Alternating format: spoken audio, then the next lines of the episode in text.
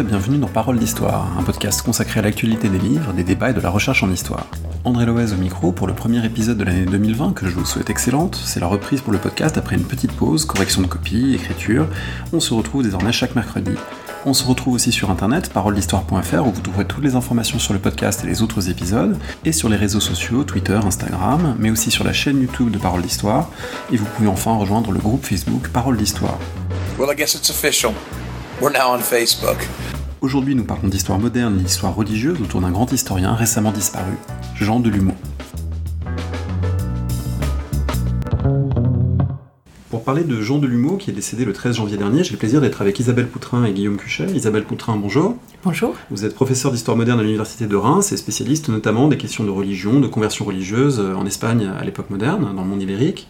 Et euh, Guillaume Cuchet, bonjour. Bonjour. Vous êtes professeur d'histoire contemporaine à l'Université de Paris-Est Créteil et vos travaux portent sur l'histoire religieuse de la France et de l'Europe au 19e et 20e siècle. Euh, merci à tous les deux d'avoir accepté cette invitation pour discuter euh, depuis donc deux terrains d'observation complémentaires de Jean Delumeau, de son œuvre, de sa place dans l'historiographie.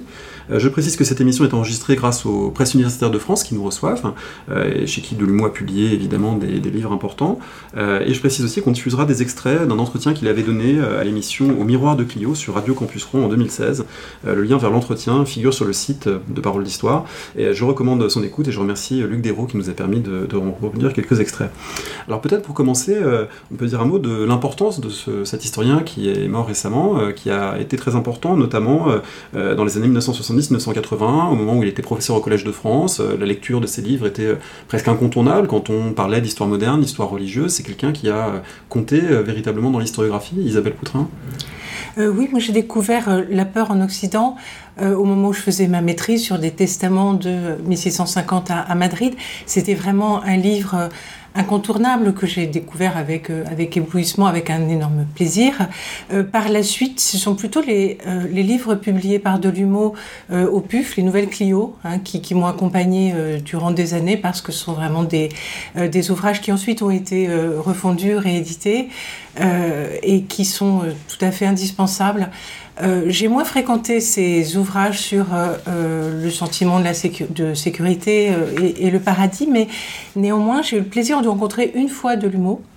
Euh, et c'était au moment où il préparait une iconographie du paradis. Et je lui ai indiqué une église de la Haute-Loire euh, où euh, se trouvait une représentation du paradis. Il a eu la gentillesse, et ça m'a beaucoup touché, de placer simplement mon nom dans les remerciements de, de l'ouvrage. Ça a été mon seul contact, mais euh, euh, je le conserve avec affection avec, euh, avec de l'humour. Guillaume Buchet, vous avez été euh, en dialogue euh, avec Jean Delumeau, vous l'avez rencontré euh, en le lisant, mais aussi en, en discutant avec lui Oui, j'ai fait les deux. J'ai commencé par le lire parce que je travaillais sur des sujets un peu semblables aux siens. Le purgatoire, les fins dernières, le péché, la mort, mais pour une période euh, ultérieure, 19e, 20e siècle. Donc, comme euh, chacun qui prépare sa thèse, j'ai commencé par lire la littérature existante, donc j'ai lu de l'humour. Et puis, quand j'ai eu fini cette- ce travail sur la croyance au purgatoire, euh, j'ai décidé de le lire de façon un petit peu approfondie et systématique, euh, parce que j'avais le sentiment qu'il avait travaillé en historien sur une période en gros qui allait de la fin du Moyen Âge au XVIIIe siècle sur tous ces sujets, puis qu'il en avait à nouveau parlé en essayiste chrétien du XXe siècle, et qu'entre les deux, le XIXe siècle, mon XIXe siècle, était une sorte d'angle mort dans lequel il considérait que, comme par hypothèse, ces courbes d'époque moderne s'étaient prolongées jusqu'au Concile Vatican II. Et, et en réalité, moi, il m'apparaissait que c'était pas tout à fait le cas, donc j'ai voulu à la fois le relire et le rencontrer. Je l'ai rencontré au Collège de France deux fois en 2008. On a discuté de tout ça, c'est-à-dire à la fois de, de la manière dont je pouvais ressouder mes, mes, mes, thèses aux siennes, d'une certaine façon, et euh, comme c'était un homme charmant, euh, une grande euh, probité intellectuelle aussi, de toute la, j'allais dire, de toute son expérience chrétienne, de la façon dont, ça transparaissait dans sa, dans sa littérature. Je garde un très bon souvenir de ces, de ces échanges. Il était émérite à l'époque, il était déjà plus euh, professeur en activité au Collège de France, mais il a, il a reçu pendant des années au Collège de France dans son bureau. Voilà, c'est mon souvenir de, de, de, de. Alors ce- cette personnalité euh, forte, marquante, attachante, euh, c'est aussi un parcours personnel, un parcours d'historien qui est né en, en 1923. Je signale à ce propos qu'il est euh, le contemporain exact ou presque de personnages comme Jacques Le Goff qui est né en 1924, euh, Robert Mandrou 1921, Pierre Chonu 1923. Donc ça dessine aussi hein, un paysage historiographique et dans le cas de, de également un, rapport au catholicisme assez intense hein, dans, dans leur enfance à tous deux. De l'humour on a parlé, il a dit qu'il il, avait évidemment reçu une éducation catholique dans son enfance qui a été, qui a été déterminante. et puis ensuite, c'est quelqu'un qui a fait une carrière universitaire tout à fait brillante, dont on peut peut-être retracer quelques, quelques étapes. la Cagne, l'école normale supérieure, le palais Farnèse, puisqu'il arrive, euh, euh, paraît-il, devant le palais Farnèse et qu'un ami lui dit voilà, ça c'est pour toi. Euh. Oui, il a raconté effectivement que lors d'un pèlerinage à Rome à Pâques 1946, à l'école normale supérieure, on imagine en plus que l'ENS de l'après-deuxième guerre mondiale était évidemment marqué par le communisme de beaucoup de ses élèves, et bien lui, il faisait partie de l'autre groupe, ce qu'on appelait les Talas, parce qu'ils vont à la messe, et donc euh, avec euh, d'autres talas, il était allé à Rome, et là on lui a présenté le Palais Farnèse, l'école française de Rome, et il s'est dit que ce serait sans doute intéressant d'y aller, donc euh, voilà, là c'était le, début effectivement d'une carrière d'historien, de chercheur, qui l'a amené, et ça on n'y pense pas forcément, d'abord à un parcours de moderniste, je dirais, classique, typique de ces années 50-60, où les questions économiques et sociales étaient, étaient au premier plan, Isabelle Poutrin. Oui, alors il commence par deux ouvrages qui sont d'un grand intérêt encore aujourd'hui Hein, la vie économique et sociale de Rome au XVIe siècle, où il travaille, que j'ai revu récemment parce que je suis actuellement plongée dans la Rome du XVIe siècle et dans ses avici, ces, ces petites nouvelles qui sont vraiment la, source majeure de son travail, mais qu'il a complété aussi avec euh, des sources plus quantitatives. Et euh, il euh, dresse à la fois un portrait social et économique, mais économique très fouillé avec des développements tout à fait importants sur les banquiers, les finances pontificales et la population de Rome, les divers métiers. Il en a ensuite euh, euh, exploité un certain euh, nombre de résultats dans un livre sur Rome au XVIe siècle, et puis plus récemment, mais de façon assez différente, La Seconde Gloire de Rome, hein, où on retrouve aussi sa connaissance très fine, en particulier des finances pontificales. et puis ensuite, bon, il n'a pas continué dans, cette voie. Mais son deuxième livre, après sa thèse sur Rome, a été L'Alain de Rome euh, en 1600, euh, 1962, euh, où il a dépouillé les comptes des fermiers des mines d'Alain de Tolfa, conservés à l'Archivo Historico de, de, Rome, et l'Archivo di Stato, pardon, et il est encore dans cette grande optique d'histoire économique où il faut trouver depuis la fin du 15e jusqu'au 19e siècle le grand mouvement des prix. D'ailleurs, Chonu, dans un compte-rendu publié dans les Annales en 1964, parle de la victoire euh, de Jean Delumeau, la victoire, dit-il, du plus grand indice d'activité industrielle jamais calculé de la fin du 15e au début du 19e siècle. Donc dans ces années 60, au début des années 60, on cherche encore le Saint Graal, hein, qui est ce mouvement des prix.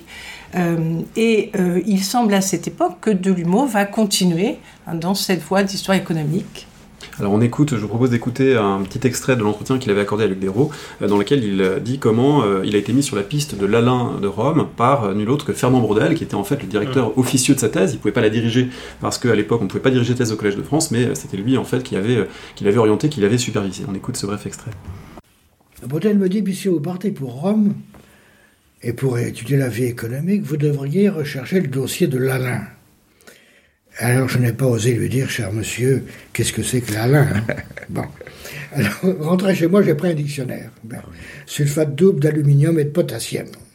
Et qui servait notamment, on baignait les tissus dans des bains d'Alain pour ensuite fixer la couleur sur le. D'autre part, on traitait les peaux à l'Alain pour qu'elles deviennent imperméables.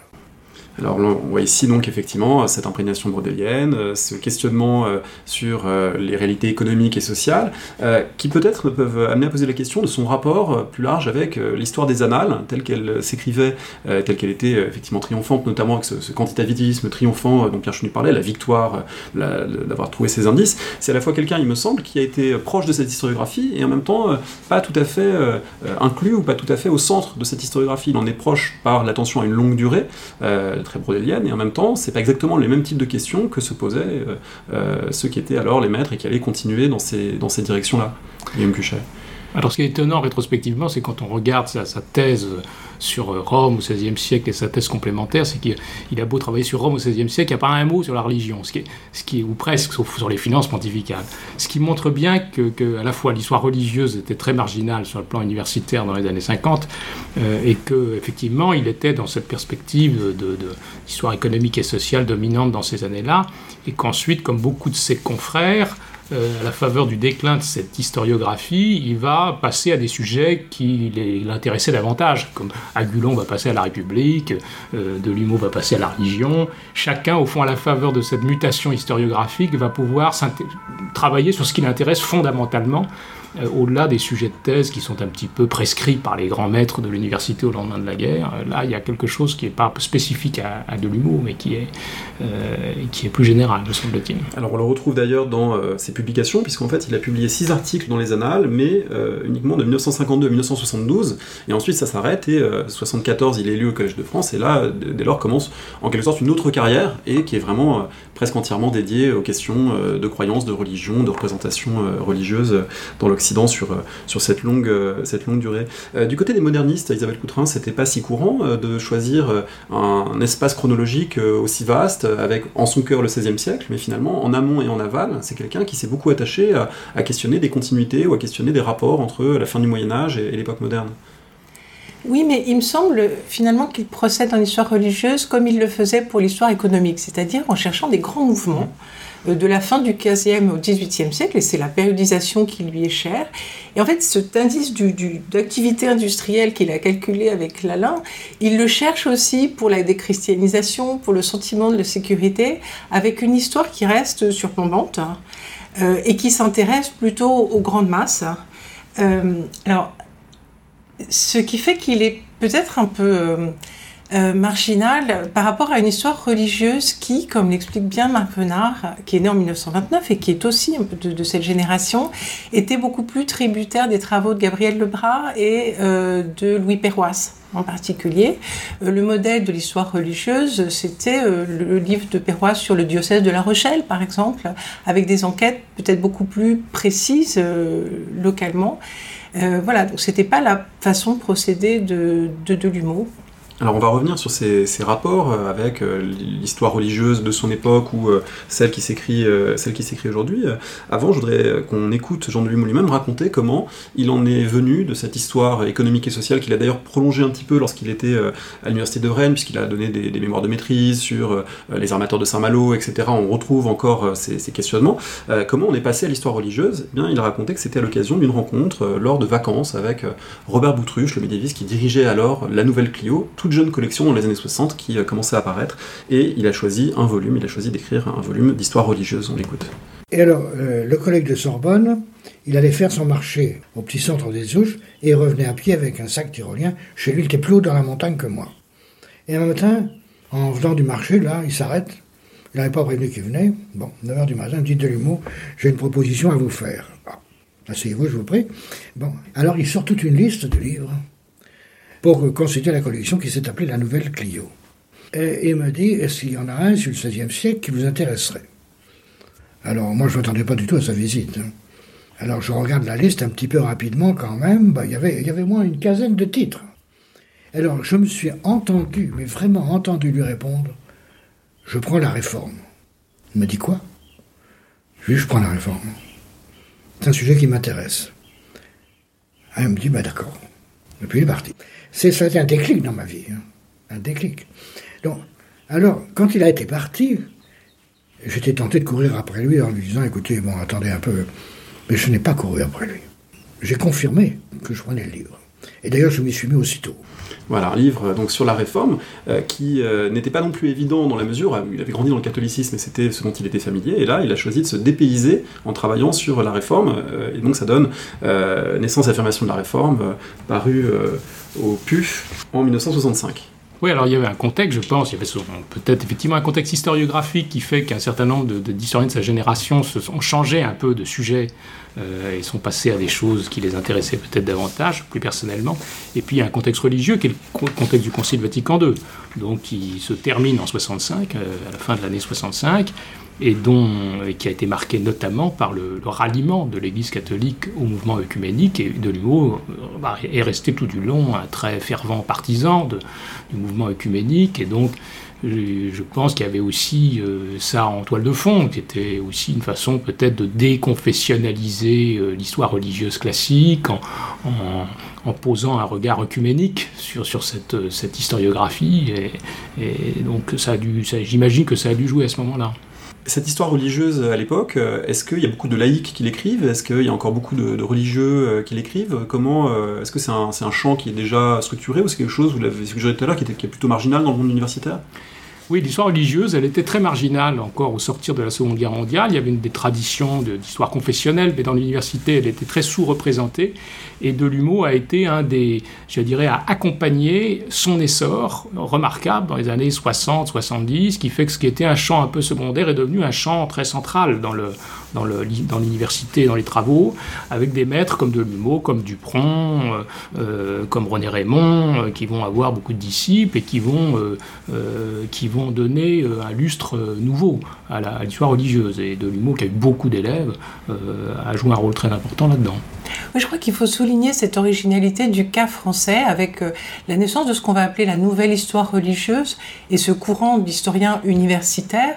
Alors, très souvent euh, chrétiens, catholiques ou protestants, euh, mais qui ne sont pas des professionnels euh, de l'Église. Et par rapport à des pays comme l'Espagne et l'Italie, on a une spécificité. Alors je crois que les anciens de l'école française de Rome, je pense aussi à André Vaucher par exemple pour l'histoire médiévale, hein, ont beaucoup contribué à cet essor d'une histoire religieuse disons, pas totalement déconfessionnalisée, hein, puisqu'on trouve toujours cette tonalité, même dans des livres euh, qui ne sont pas des déclarations de foi de, de, même dans ces livres euh, sur euh, Rome ou l'Italie au XVIe siècle, on trouve toujours un point de vue qui est celui d'un catholique. Mais disons ce n'est plus une histoire cléricale. Et ça, je crois que c'est très important parce que ça a permis le développement d'une histoire beaucoup plus anthropologique, par exemple, moins institutionnelle, hein, telle que Delumeau aussi l'a interrogé. Alors ce lien euh, avec une histoire moins cléricale, est-ce que c'est pas aussi, euh, dans ce même contexte des années 1960-1970, euh, un rattachement à l'histoire des mentalités telles que l'ont écrite, l'ont promu des auteurs issus des annales? Lucien Fèvre évidemment avait posé des questions d'histoire culturelle et religieuse à sa façon, en parlant de Luther, en parlant de l'incroyance au temps de Rabelais, et puis d'autres comme Robert Mandrou ont prolongé ces questionnements pour essayer de définir ce qu'étaient les mentalités populaires, ce qu'étaient les formes de croyance. De l'humour, il s'insère en partie dans ces logiques-là. Oui, sa chaire au Collège de France est une chaire d'histoire des mentalités religieuses euh, dans l'Occident euh, moderne. Euh, et, il a fait figure dans les années 70-80 de c'était un une des figures de proue de l'histoire des mentalités à la française. Quand vous regardez qui invitait Bernard Pivot sur Apostrophe, ce qui est un bon, moyen de voir qui était, qui était sur le devant de la scène. Bon, bah, de fait partie, j'avais fait un peu l'étude aux archives de l'INA, partie des gens qui ont été relativement invités avec le roi de la Durie, Vauvel, Ariès. bon. Donc, oui, oui, c'est une des figures de l'histoire des mentalités. Et, ça rappelle une chose d'ailleurs auquel on ne prête pas toujours attention, c'est que l'histoire des mentalités des années 70-80, c'est en partie construite sur la déconstruction du champ religieux traditionnel, c'est-à-dire euh, le purgatoire de Le Goff, euh, la mort d'Ariès, euh, le péché, la peur de Delumeau, les messes des morts de Vauvel. il y avait chez beaucoup de ces historiens, croyants ou non, une façon de se pencher sur les mentalités, mentalités qui étaient au fond les croyances d'hier ou d'avant-hier, qui étaient encore très installées 15 ans plus tôt et qui venaient d'avoir été déclassées. Et, c'était une façon de faire un peu une anthropologie ou une ethnologie de l'intérieur. Hein. Chez Delumeau, c'est très net. Il se, il se penche, au fond, en moderniste, sur un catholicisme qui était encore celui de son enfance. Euh, celui dans lequel il a baigné dans son collège salésien des années 30. Euh, le catholicisme est très culpabilisateur. Euh, il dit dans la préface de La peur en Occident qu'il il y avait une litanie d'injonctions à bien mourir qu'on lui faisait répéter et que lui-même, lorsqu'il le, disait à ses étudiants, ils étaient stupéfaits parce que c'était pas du tout la même tonalité dans les années 70 et 80. Oui, c'est un grand passage de l'introduction de, de La peur en Occident où il raconte comment il a lu à ses étudiants dans les années 70 les litanies de la mort qu'on faisait lire au, au dans les années 30 de son collège à Nice.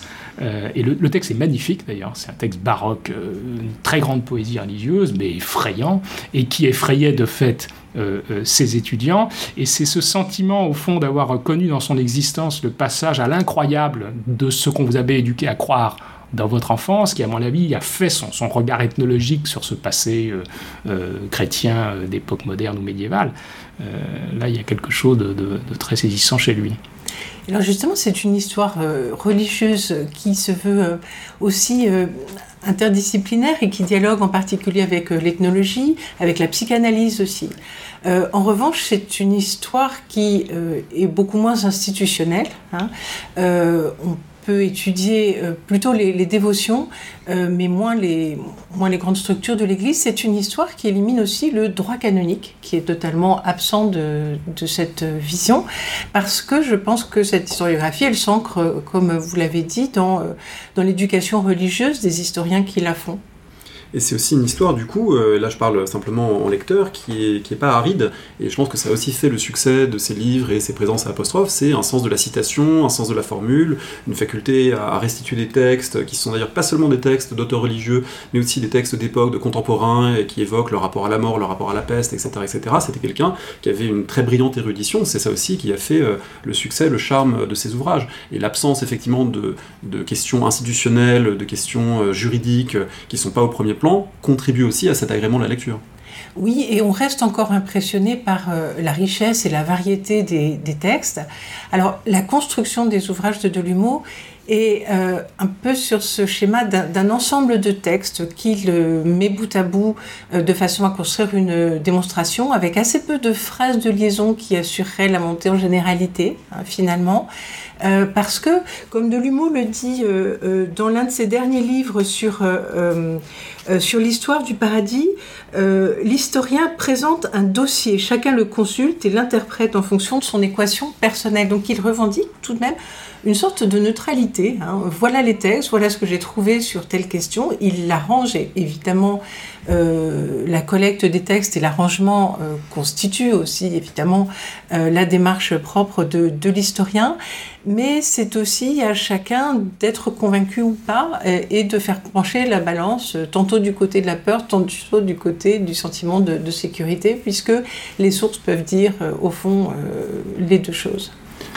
Oui, les sources ne sont pas très critiquées, elles sont plus euh, additionnées. Il y a un effet d'empilement, c'est-à-dire des très gros livres, comme les livres d'histoire des mentalités des années, de ces années-là. On peut d'ailleurs se demander s'ils ont toujours été lus. Je pense qu'on les achetait, je ne suis pas absolument certain qu'on lisait les livres de Delmou in extenso. C'est la grande question de la première toujours pour, euh, pour Montaillou Village Occitan, dont on dit que c'est le best-seller. Est-ce que ce best-seller a été lu intégralement par ces 150 000 acheteurs? On peut en douter. Oui, on peut en douter. Alors il y a un effet d'empilement qui, qui produit une vision d'ensemble, une vision de l'époque mais qui effectivement, regardé dans le détail, est un petit peu, euh, laisse parfois un petit peu insatisfait les, historiens contemporains, et, qui renvoie peut-être, euh, je pense à cet article de Jacques Le Goff dans Faire de l'histoire en 1974, sur l'histoire des mentalités, qui était une critique, euh, un enterrement de première classe pour l'histoire des mentalités, telle qu'elle s'écrivait à ce moment-là, et telle que quelqu'un comme Delumeau ou Ariès en était un bon, un bon représentant. Donc voilà, c'est ça, je dirais, c'est une historiographie qui a un peu les faiblesses de sa force, ou, ou l'inverse. Il y a vraiment un effet d'impression de traverser dans un dossier euh, qui, fait, voir une période avec dilatation de certains aspects de cette période, la peur, le péché, etc. Et on n'en sort pas indemne. Euh, on a ensuite un regard de lumière sur la période. C'est rare, c'est à mon avis le signe des classiques. C'est que euh, ça change la vision qu'on a de la période. Mais c'est un peu déformé ou déformant parce que dans le détail c'est assez peu critique et on peut aussi bien reconstruire la période autrement d'une certaine manière. Et lui-même, d'ailleurs, après la phase peur et péché, a ressenti le besoin d'avoir la phase sécurité, bonheur, paradis, qui allait peut-être plus dans le sens de son tempérament personnel, d'ailleurs. Oui, mais en même temps, il est resté un historien de la peur, et c'est ce qui était très étonnant, c'est que euh, quand on parle de, de l'humour encore, la peur en Occident, rassurer, protéger, peut-être parce que euh, euh, ce sont des sujets sur lesquels notre inquiétude n'est pas tout à fait levée, mais je crois que c'est son premier ouvrage qui a marqué vraiment euh, sa figure euh, d'historien. Euh, après, cet ensemble de textes reste d'une richesse absolument admirable et, et, ne peut qu'inciter à aller voir les différentes sources et effectivement, à les creuser, à les recontextualiser, parce que... Et, peut-être les relier aussi à des pratiques sociales qui l'interrogeaient moins. Il était davantage un historien de l'écrit, euh, donc des lettrés qui produisent ses écrits, qu'un historien des pratiques sociales, de gens ordinaires qui euh, se les approprient, même s'il y a dans son œuvre un travail sur euh, la confession et le moment de la confession, où là on approche quand même de, ces questions sociales. il y a aussi souvent en effet un peu de surplomb, vous le disiez tout à l'heure Isabelle Coutrin, où cette façon de faire une histoire, en particulier à partir des textes, à partir des textes des élites, des textes des lettrés, donc de textes qui effectivement disent quelque chose d'une vision du monde, mais qui est peut-être pas la vision partagée socialement par la totalité des populations des époques concernées, bah, ça peut être aussi enrichi de nos jours par un questionnement sur les pratiques sociales, sur la façon dont les individus ordinaires étaient ou pas en lien avec ces croyances, avec ces élaborations extrêmement riches parfois de, de systèmes de pensée concernant l'enfer, la peur, le paradis, etc. ça, c'est une dimension qui n'est pas toujours présente dans son œuvre, mais qui aujourd'hui est davantage travaillée par les historiens et les historiennes qui étudient les croyances et les questions religieuses. Je crois qu'il y a deux euh, avancées majeures qui se sont produites pendant la période où lui-même euh, euh, écrivait d'ailleurs. D'abord, on a mis à jour un très grand nombre de sources venant de ce qu'on appelle les subalternes, c'est-à-dire pas les membres du clergé, les intellectuels, les philosophes et les, grands auteurs, mais aussi les femmes par exemple, hein, qui sont quand même euh, assez absente, à part la religion de ma mère, mmh. hein, dont on reparlera, euh, mais qui, dans les sources qu'il a collectées, sont quand même euh, très très minoritaires. Et puis aussi, finalement, ce chrétien ordinaire qu'il cherche à retrouver, il le retrouve à travers des rituels, des injonctions épiscopales, mais on a mis aussi au jour des textes autobiographiques, par exemple, de paysans, etc. Bon, voilà, tout un ensemble de textes qui nous euh, informent euh, davantage.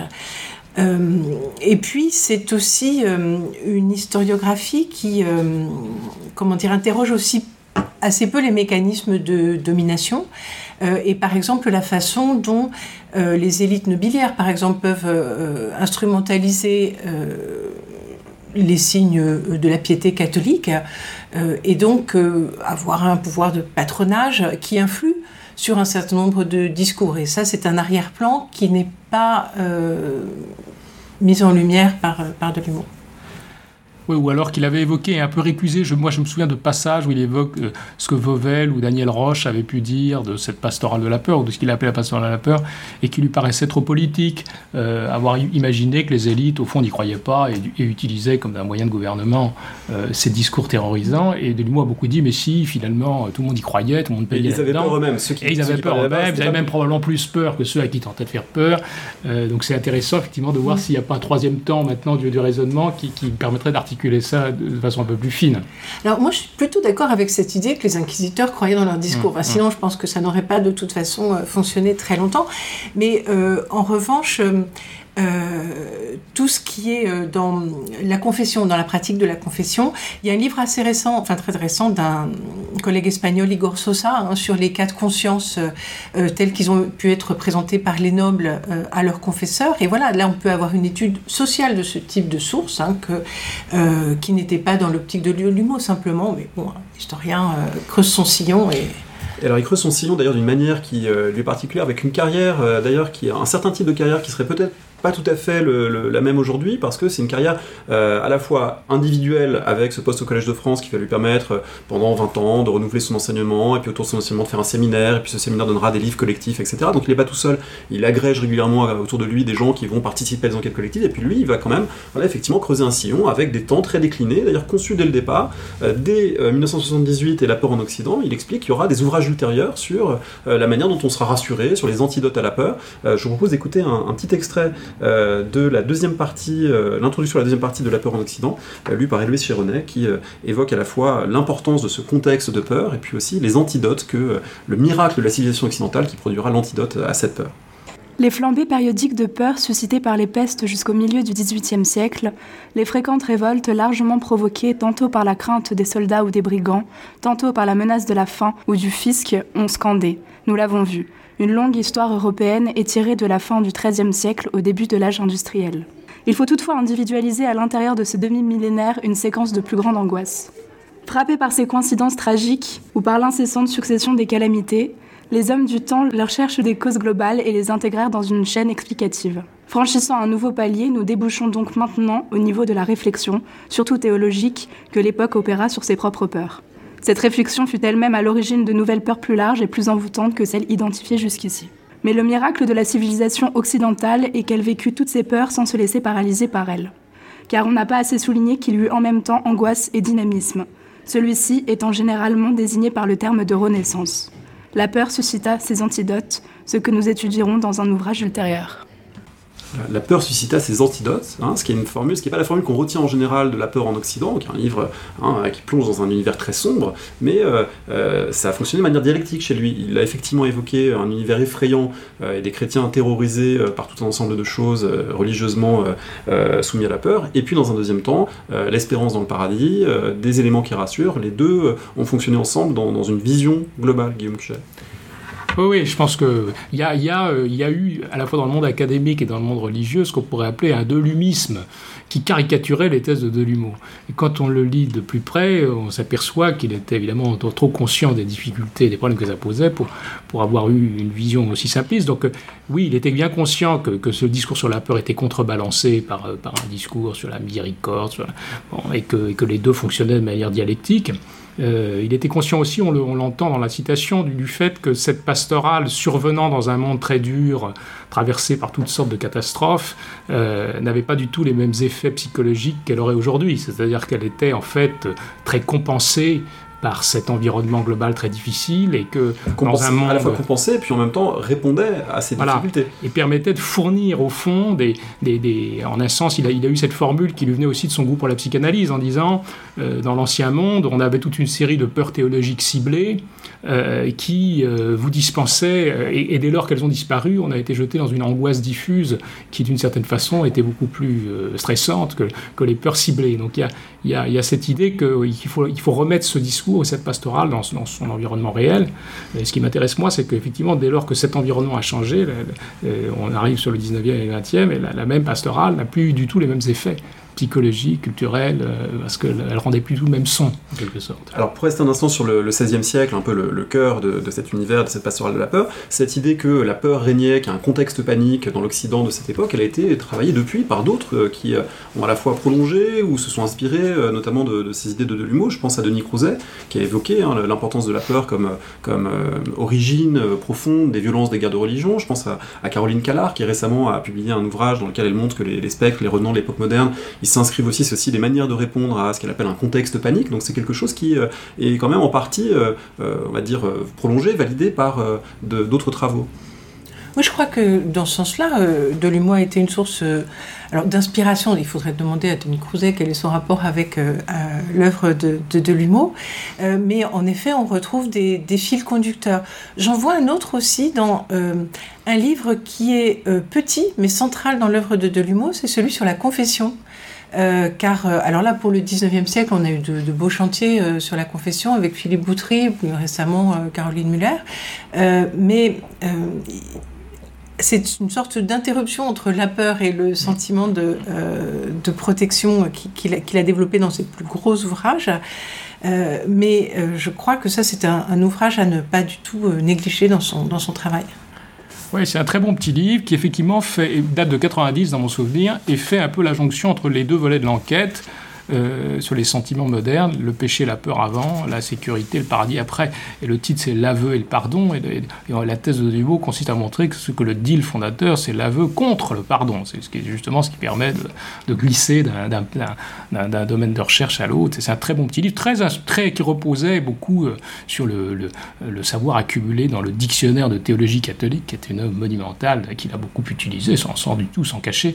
Euh, mais du coup, ça, effectivement, ça explique pourquoi son approche de la confession passe plus par les doctrines et la théologie morale que la pratique, parce que ses sources en partie en viennent, hein, d'une certaine façon.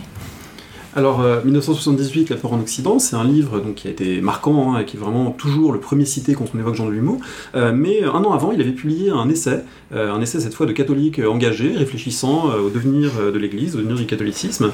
ça s'appelait Le christianisme va-t-il mourir? Et un essai extrêmement intéressant, assez combatif, combatif notamment à une époque où l'URSS et les pays communistes persécutaient le, christianisme, combatif contre le sentiment d'une déchristianisation inéluctable, l'idée que ce serait la la, mort de l'Église, euh, assez, euh, alors je ne sais pas si on peut dire hétérodoxe, parce que je ne connais pas assez le contexte religieux pour le dire, mais en tout cas euh, très personnel dans sa manière de critiquer les abus de l'Église en disant pourquoi est-ce qu'on a perdu des fidèles parce que il y a eu des violences de l'Église, il y a eu des choses, il y a eu une Église qui a eu trop de pouvoir, etc. etc. C'est un essai qui a contribué aussi à un débat en France à cette époque, Guillaume Cuchet Oui, c'est vraiment un livre qu'il a fait connaître d'un grand public, notamment chrétien. Ça correspondait à des inquiétudes très largement répandues à ce moment-là. C'est le contexte de ce qu'on a appelé depuis la crise catholique, qui a suivi le Concile, le Vatican II, les années 1965 80, en gros, 78.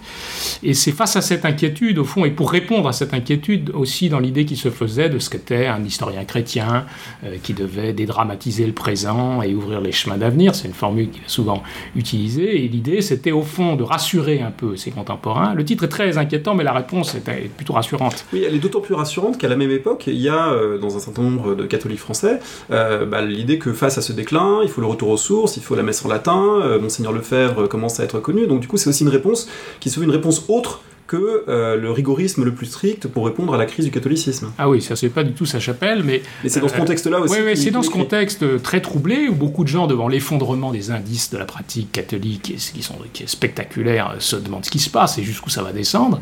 Et donc il arrive, en historien réfléchissant sur la longue durée, en expliquant en substance que le, que le monde d'hier était beaucoup moins chrétien qu'on ne l'imagine, ça c'est pas nouveau, de Gabriel Lebras l'avait déjà dit, euh, et que nous aujourd'hui serions beaucoup plus authentiquement chrétien qu'on ne le dit aussi, et du coup, vous baissez un peu le point d'arrivée, vous rehaussez le point de, point de départ, le point d'arrivée, et ça vous fait une courbe qui est déjà moins stressante. et du coup, il a eu un très grand succès. Euh, un peu hétérodoxe, oui, ça a suscité tout un débat, surtout qu'il a eu le Grand Prix catholique de littérature à l'époque, euh, ce qui a suscité la démission de Jean Guiton du jury qu'il avait. Bon, il y a eu toute une controverse à l'époque, mais ça va faire de lui quand même, dans les 15 ans qui vont suivre, en gros, une sorte d'historien officiel de l'Église de France, quasi officiel de l'Église de France, un peu comme Michel Vauvel pouvait l'être pour le Parti communiste français.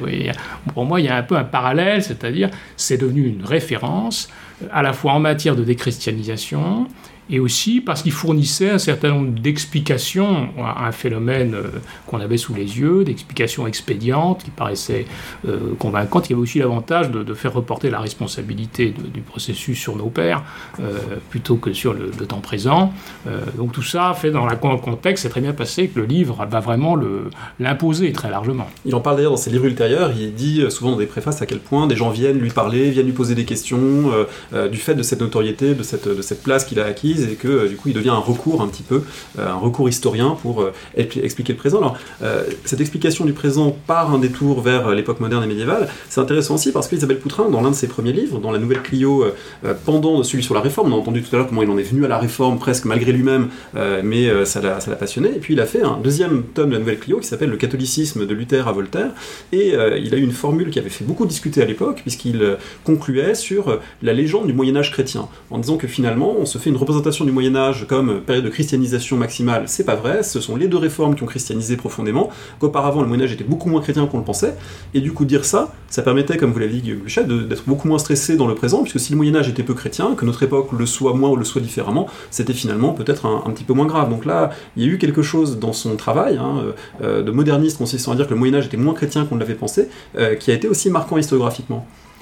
Euh, oui, ça pose toute la définition de euh, ce qu'on appelle le christianisme. Hein, et euh, au fond, cette espèce de, baromètre qu'il trace n'est peut-être tout à fait discuté. Alors, ce qui m'a frappé en, relisant euh, plusieurs ouvrages de Delumeau, c'est euh, cette préoccupation d'éclairer le présent par le passé et euh, l'évocation toujours de ce qu'il appelle nos ancêtres, nos prédécesseurs, éclairer les antécédents de nos préoccupations présentes. Hein. Et je crois que dans sa démarche d'historien, jusque dans un livre comme celui de la Nouvelle Clio, qui normalement est un manuel universitaire de facture assez, euh, assez classique, mais c'est une préoccupation qui reste toujours, et un engagement hein, qui reste toujours euh, présent.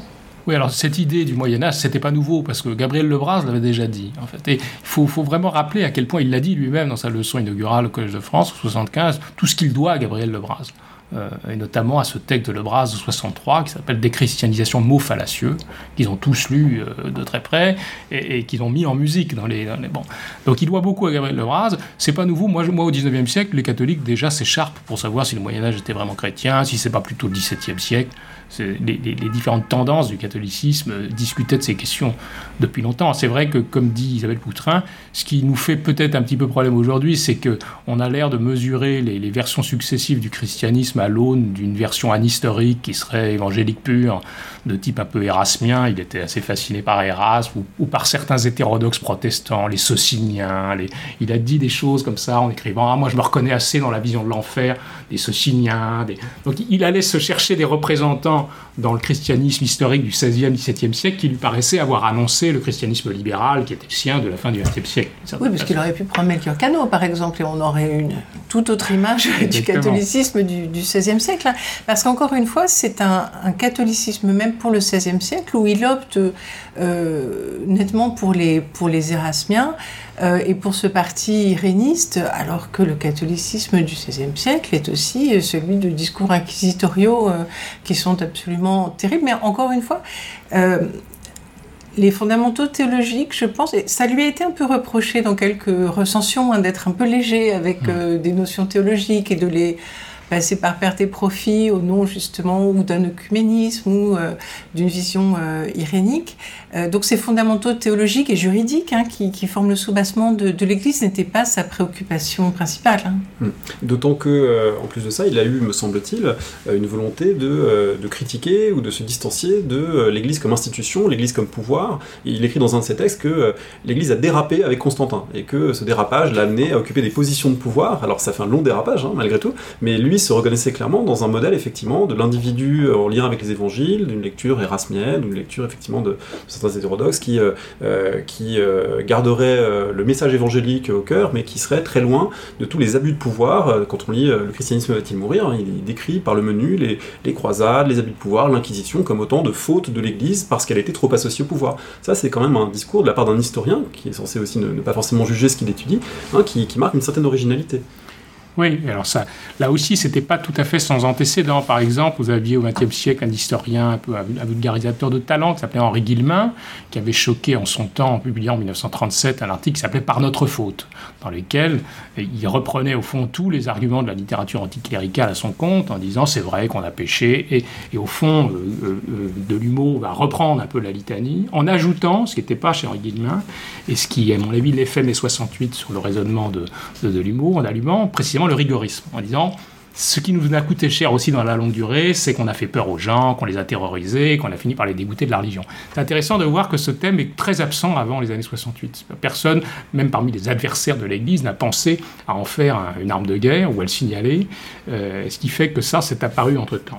Mais il y, avait déjà un certain nombre d'historiens du christianisme qui avaient signalé ce genre de choses un des livres qu'il a écrit un petit peu plus tard, en collaboration à la, toute fin de son passage au Collège de France en 1992, c'est La religion de ma mère, euh, où il s'interroge aussi sur la dimension euh, féminine euh, du catholicisme. C'est quelque chose qui est là aussi un petit peu dans l'air du temps, puisque l'histoire des femmes, dirigée par Georges Duby Michel Perrault, vient tout juste de paraître, je crois que c'est 1990. Donc là, il y a un renouvellement partiel du questionnement, partiel parce qu'on n'est quand même pas dans les gender studies avec de l'humour, mais c'est une question qu'il a contribué à poser à la fin de sa carrière.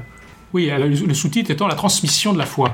Euh, puisque c'était bien l'idée, effectivement, qu'il que, y avait au moins dans le contexte français une sorte de triangle oedipien, euh, papa incroyant, maman croyante, et, moi qui ai à choisir entre papa et maman.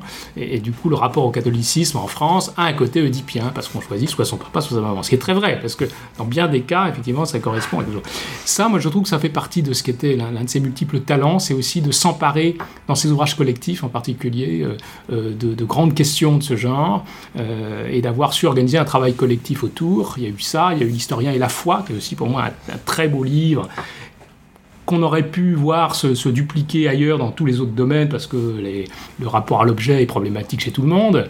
Euh, et là, je trouve qu'il a, lancé aussi une entreprise intéressante. Alors, l'historien de la foi, peut-être on va dire euh, ce que c'est, peut-être avant de revenir euh, sur la, religion de la mer. L'historien de la foi, c'est un, livre collectif avec une vingtaine de contributions, dont lui-même qui raconte son parcours et qui revient sur un certain nombre d'épisodes marquants pour dire comment on peut concilier la croyance, l'écriture de l'histoire, à quelles conditions, avec quelles précautions éventuelles de méthode. Pas d'ailleurs démesuré chez lui, il n'a pas beaucoup d'embarras à ça, c'est pas quelque chose qu'il a, il a réfléchi, mais il le voit pas du tout comme un obstacle. Hein. il considère que les deux se nourrissent mutuellement, et ça, c'est une caractéristique aussi assez originale de ce, parcours. Oui, et cet ouvrage, euh, L'historien et la foi, où il demande hein, à ses collègues si, euh, dans quelle mesure leurs convictions religieuses ont influencé leur pratique de l'histoire, ou euh, notre familiarité à l'histoire religieuse influence-t-elle nos prises de position comme croyants, donc dans, les deux sens? Donc il interroge 23 historiens et deux historiennes.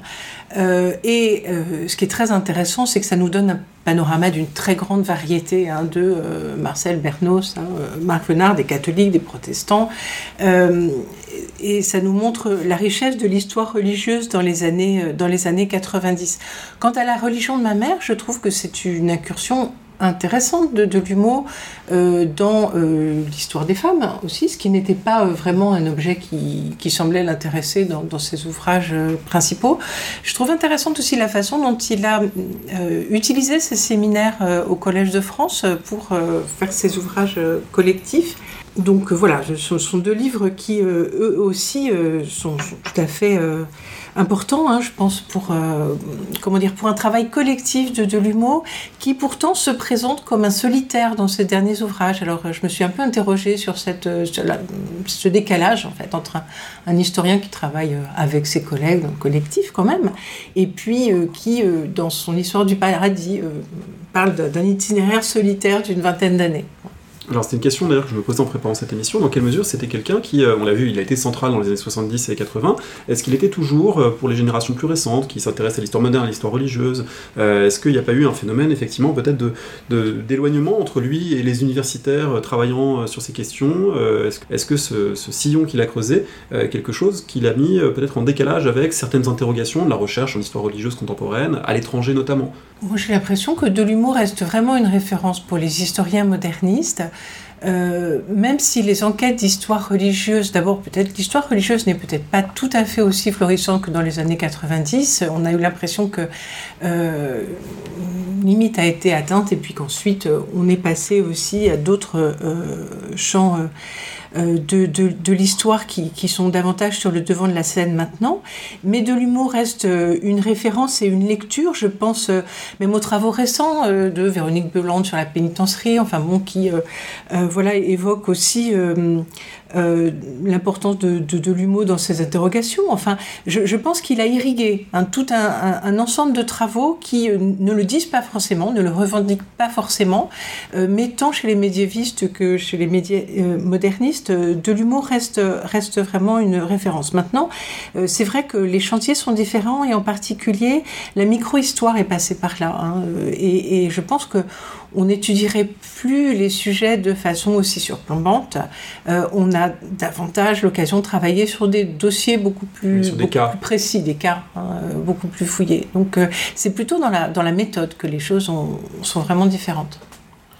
Oui, là je pense que ça renvoie aussi un peu à cette critique de l'histoire des mentalités, bon, qui avait un peu peut-être transporté les méthodes de l'histoire économique et sociale dans l'histoire culturelle sans, beaucoup les, modifier. Et on ne fait plus tout à fait l'histoire culturelle de la même manière. Donc euh, effectivement, je pense qu'il y, a... Mais il y a un effet d'inspiration, moi qui me paraît, il y, a, deux choses. Il y a à la fois le, fait que, comme je disais tout à l'heure, à mon avis, c'est pas anodin d'avoir réussi à créer la vision, une vision d'une période. Euh, et en ça, on, est toujours susceptible de renaître parce qu'on a des, livres très épais, très, très, plein de suggestions diverses et qui sont susceptibles d'être lus et relus. Euh, et puis, il y a cette double casquette d'historien du christianisme moderne et de témoin du christianisme de son temps qui fait qu'il est passible d'une double lecture. C'est-à-dire qu'on peut, moi, moi de l'humour m'intéresse plus finalement comme, euh, comme témoin du catholicisme du second XXe siècle que comme historien du christianisme moderne. Et là aussi, c'est une façon pour lui, de, à mon avis, de, de survivre et de rebondir euh, pour la suite. Merci à tous les deux. On conseille évidemment eh bien, à celles qui ne l'auraient pas fait de se plonger dans ces, dans ces lectures. On a cité hein, un grand nombre de titres. Euh, vous avez mentionné d'ailleurs euh, peut-être des, préférences euh, ou peut-être qu'il y a des suggestions qu'on peut apporter de, lectures complémentaires. Alors moi, je conseillerais à tous ceux qui sont en partance vers Rome ou qui souhaitent y aller de se plonger dans un petit livre, La seconde gloire de Rome, un livre de l'humour tardif, hein, mais qui est vraiment une magnifique introduction pour se promener dans Rome. Bah, moi, j'ai un petit fait pour le, les difficultés de la confession, son, son livre sur la confession, qui est peut-être un des plus petits d'ailleurs, hein, donc euh, c'est pas non plus un moindre, c'est un avantage. Bref, c'est un très beau livre. Merci à tous les deux.